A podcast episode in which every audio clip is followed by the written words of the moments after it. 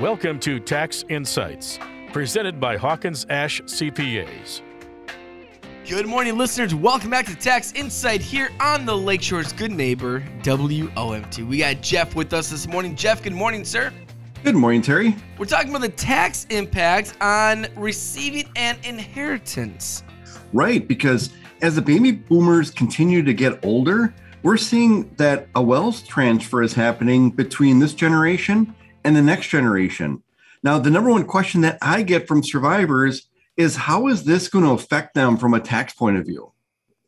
So, you know, let's start at the beginning. When a when a person passes away, their assets have to be used to pay off any debts that they have, any of their liabilities. And whatever is left, that's the part that can get inherited by others. Now, I have heard that if you receive an inheritance, you do not owe taxes on that. Is that correct?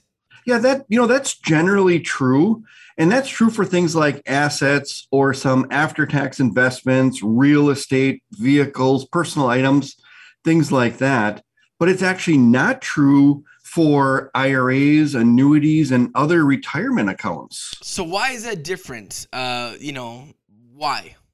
Yeah, because in Wisconsin and, and many other states, they have what's called the step up in basis. And you don't get a step up in basis for IRAs, annuities, and retirement accounts. Now, the reason why you don't get that step up in basis is because, you know, when you put money into a retirement account or into an IRA, you actually get a tax deduction for that. So you never paid any tax by putting money into it. So at some point, somebody's got to pay the tax for those type of assets. So let's back up a moment and explain what is a step up. Yeah. So no matter what the asset costs, what the step up does is it takes the it takes the fair market value at the date of death and that becomes your new cost basis. So it doesn't matter what the person paid for along the way, it's worth whatever the fair market value is at the date of death. So for a lot of states, what that means is that means that you're not going to have any gain. So that would be for, you know, like for homes, investments, things like that, where, you know, they would have had a gain if they passed away or if they sold it the day before they passed away. But if you sell it the day after you pass away, there generally is no gain. Now that works for Wisconsin, uh, but there are certain states where you only get kind of a half step up. So you still get a tax benefit. It's just not as good as in a, a community property state like Wisconsin. Okay. And,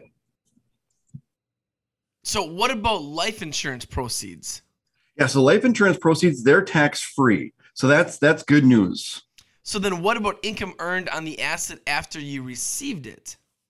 It's taxable, you know, just like any other asset. So let's say that you have an investment and it got a step up in basis to $100 and now you sell it and it's worth $105, you still pay tax on that 5 extra dollars.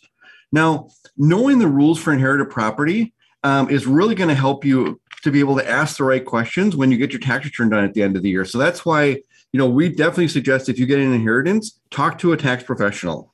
Absolutely. Jeff, great information for our listeners this morning. How do listeners connect with the team at Hawkins Ash?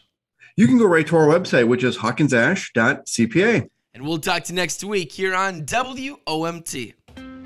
This has been Tax Insights, presented by Hawkins Ash CPAs.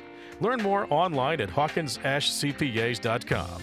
Hawkins Ash CPAs, part of your business, part of your life.